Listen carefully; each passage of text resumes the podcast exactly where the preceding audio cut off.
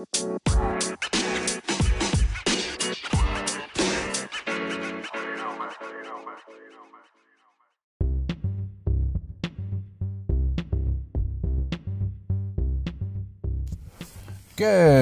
morning and welcome to the Hair by Tony Hairsign podcast.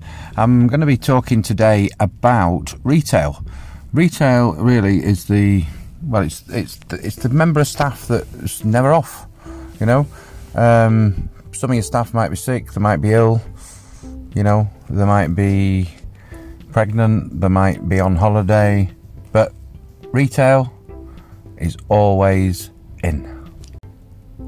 So today we're going to focus on how to be able to maximize your retail in your shop and maybe add an extra £500 a week to your bottom line in your barber shop uh, through retail.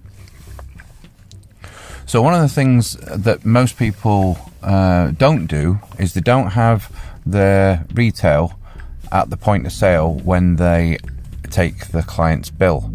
It has to be there uh, when they come to purchase so that it's right in front of them.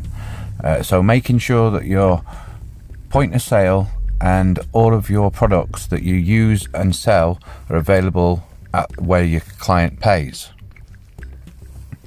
The second thing is being able to um, have it at eye height so that when you're using the products, the clients can see them. Um, because if you've got them too high or, or packed away in a cupboard, they're not going to be able to see what these products are that you're using. And what you're really looking to do is to tell them a story throughout the service as to how they're going to be able to use the products and the brushes and hair dryers and things that you have and that you retail in your shop so that they can make their hair look better. And the final thing that I'm going to talk about is handing the client the product. So when you've used the product on the client, when you've used it on the hair, hand them the product so that they can handle it. You know, let them touch it, let them smell it, let them feel it. And then the only last thing that they need to do then is buy it. And they're going to buy that when they come to your point of sale. And then when you take them over to take the bill to the point of sale, that's where you're going to have the product. And you only have to ask one simple question which is Would you like to take any of the product that I used on your hair today away with you? It's dead simple. You don't really have to pressurize people. They'll say yes or no. Um, you've already told them all the benefits of it, and if they choose not to do that, then that's up to them. Um, you've advised them as, as much as you possibly can.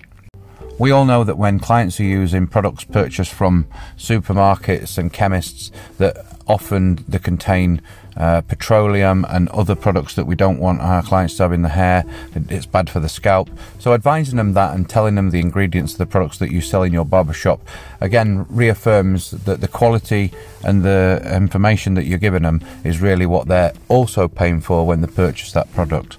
So there's some final tips. Have a look at moving your products from um, behind the till to in front of the client when they come to purchase.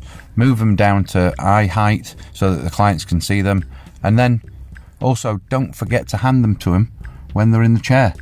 Let them feel them, touch them, and smell them because that's how they're really going to engage with those products. Okay, well, I hope you've enjoyed the podcast today. Hope it's been useful. If it has, leave us a comment, um, send us a message, and I look forward to the next one. Thanks very much.